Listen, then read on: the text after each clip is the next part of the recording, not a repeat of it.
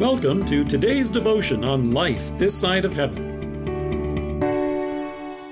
The Word of God from Revelation chapter 7, verse 14. Then one of the elders asked me, These in white robes, who are they, and where did they come from? I answered, Sir, you know. And he said, These are they who have come out of the great tribulation. They have washed their robes and made them white in the blood of the Lamb.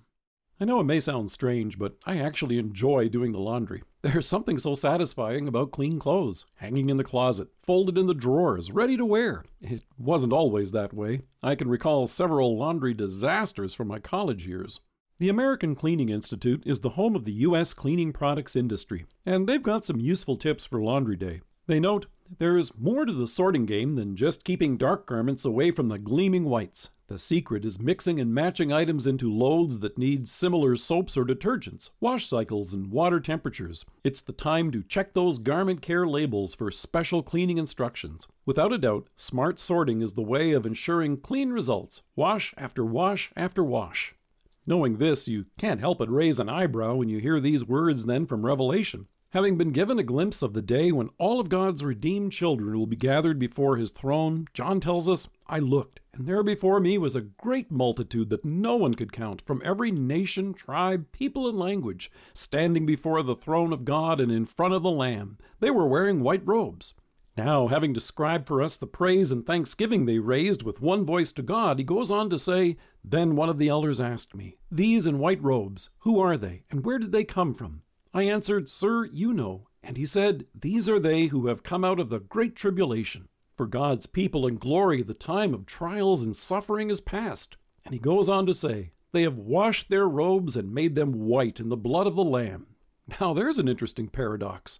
The red blood of our Savior, shed for us on the cross, has removed the stain of our sins. And this isn't the first time that this is described for us in Scripture. In Isaiah, we hear, Come now, let us reason together, says the Lord. Though your sins are like scarlet, they shall be white as snow. Though they are red as crimson, they shall be like wool.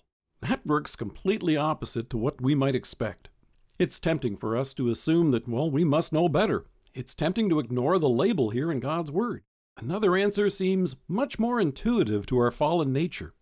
Have you ever thrown a red sock in with a load of whites? Everything comes out pink. And yet, no matter how many additional white socks you throw in, it doesn't suddenly remove the stain or turn the load white again. The same is true for our good works.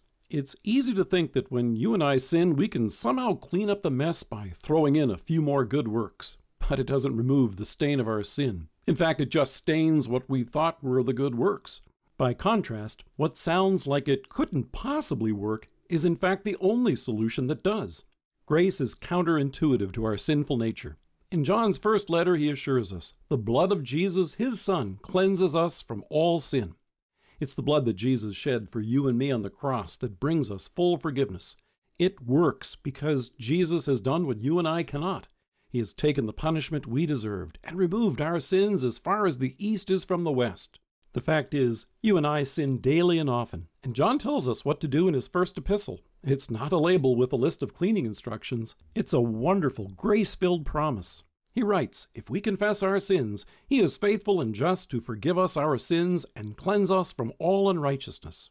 When in doubt, read the label. God's method alone for removing sin is the only one that works. Confessing our sins to God, He points us to our Savior's blood shed for us on the cross and assures us that we stand before Him even now in the crisp white robe of His righteousness. Let us pray. Gracious Savior, thank you that you are the Lamb of God, by whose blood I have been cleansed and forgiven. Amen. Thank you for joining us. If you're listening to us by podcast or on Alexa, we invite you to browse the resources that are available on our site at lifethissideofheaven.org. God bless you and have a great day.